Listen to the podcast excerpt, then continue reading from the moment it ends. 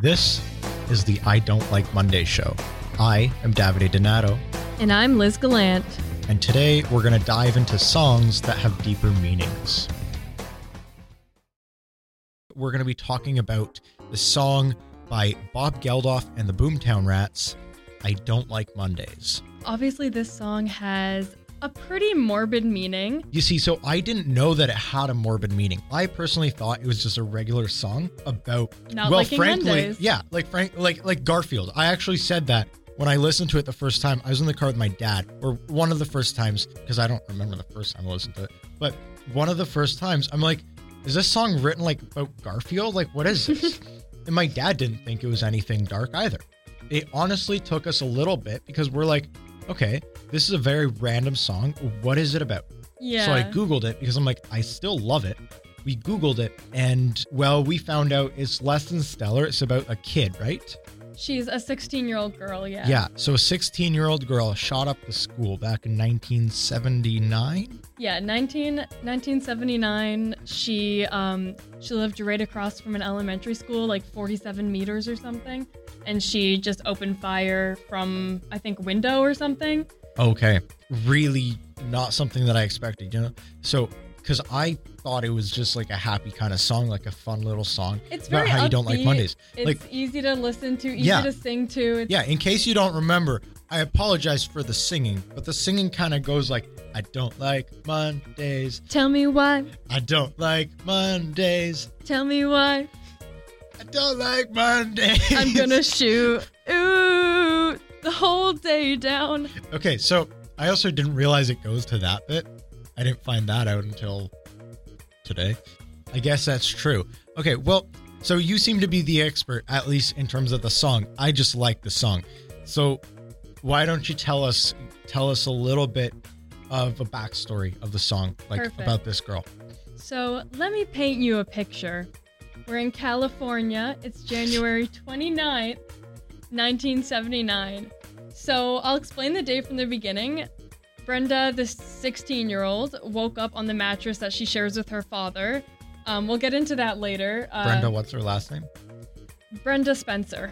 A girl in 1979, a 19 a 16 year old girl in 1979 who went to a high school Um, yeah, the, uh, it was an It was elementary school. Elementary school, a Cle- Cleveland elementary school. It was in San Diego, California. And what did she do?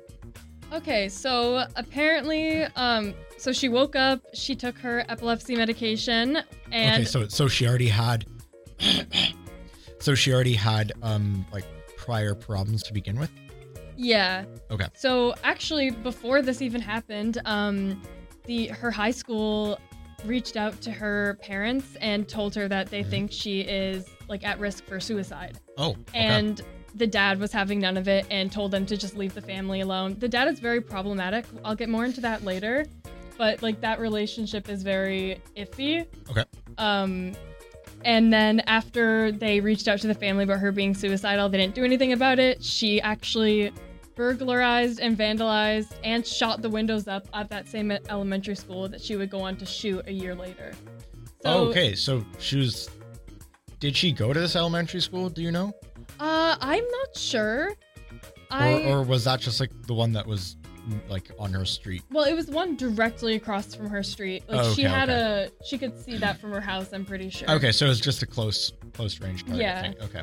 Yeah, um, she woke up, she took her epilepsy medication with some whis- whiskey, Ooh, that's a good combination. apparently she said she'd been drinking the whole week since she was on drugs this whole time, and like she was like having hallucinations and stuff.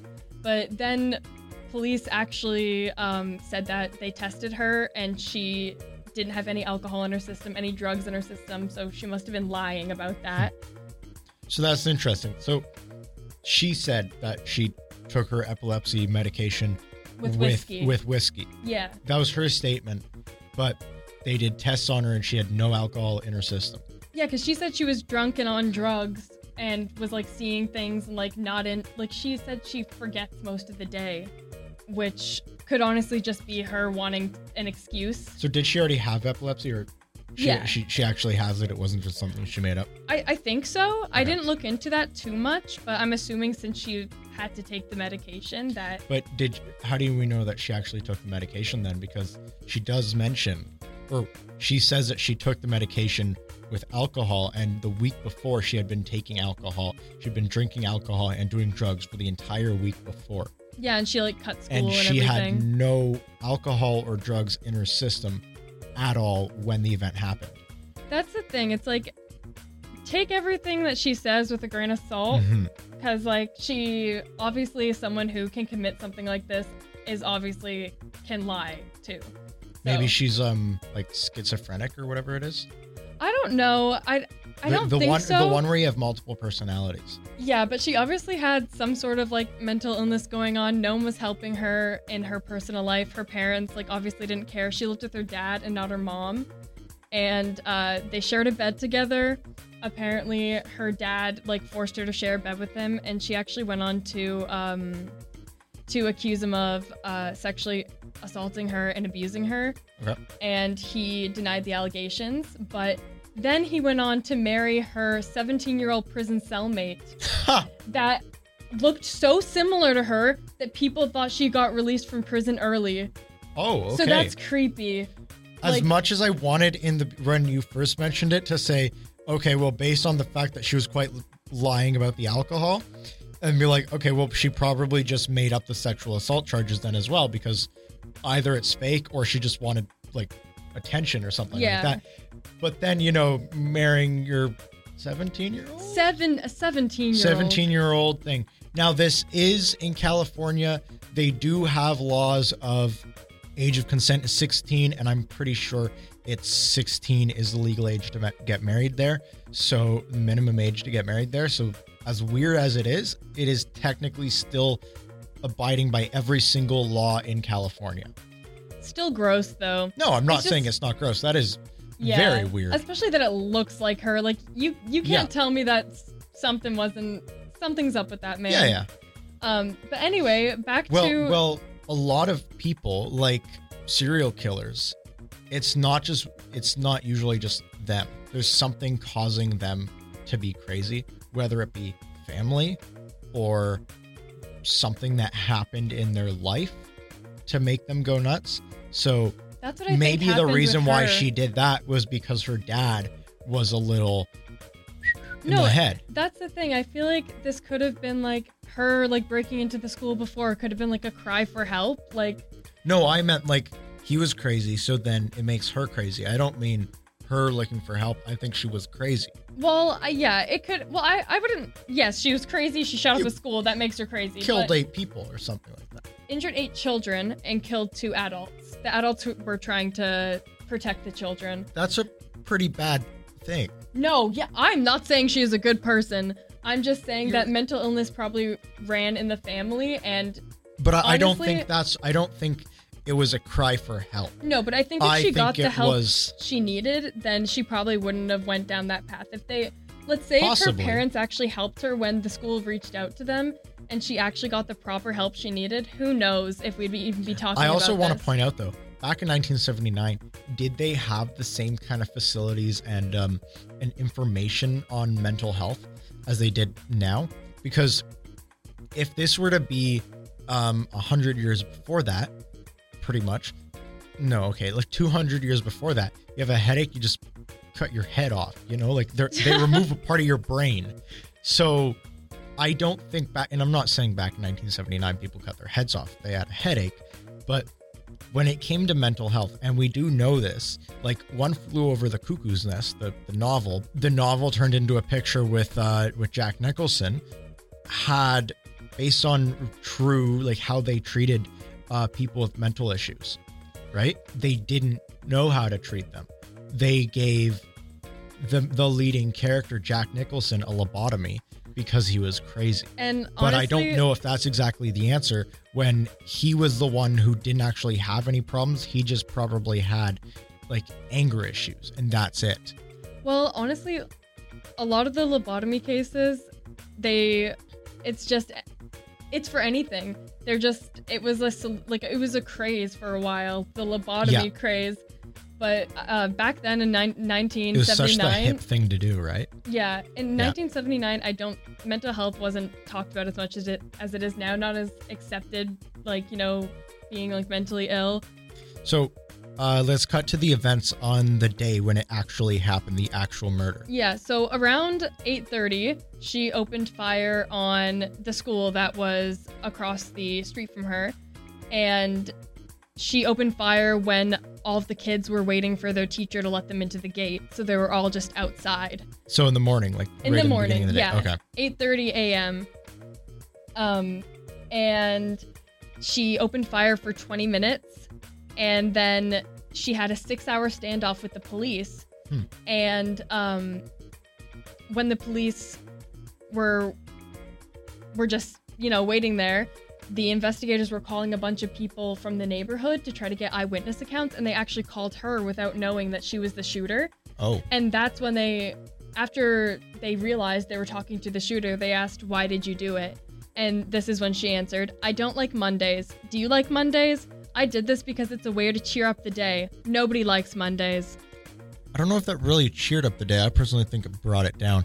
But well, I guess that's uh, how they got the the title of the song at least. And I I did some some research on my own. Um, the way Bob Geldof came up with the decision to turn this into a song was I personally find this really funny because whenever there's like a crime or something that's turned into a song, it's usually not a first person account because usually the band did not witness the murder.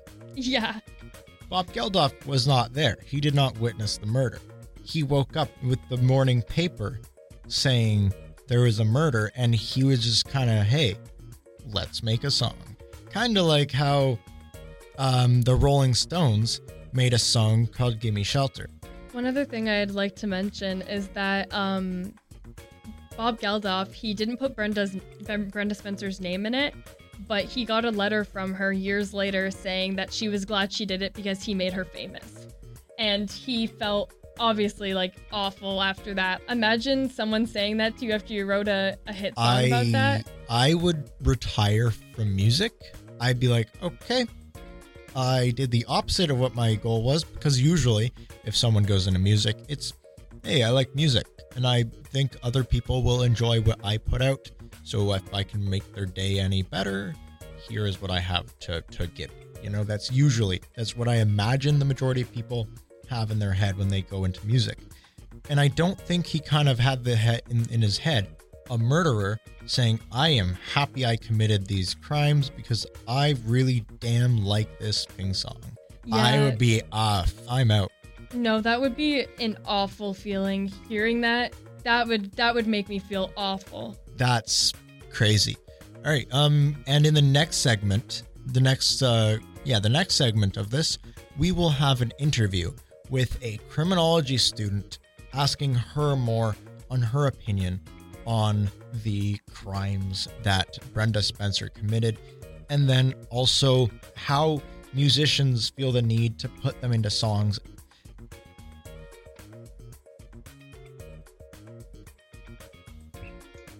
Hello. So we also have a guest for the podcast, and it's Ava, the sister of Liz.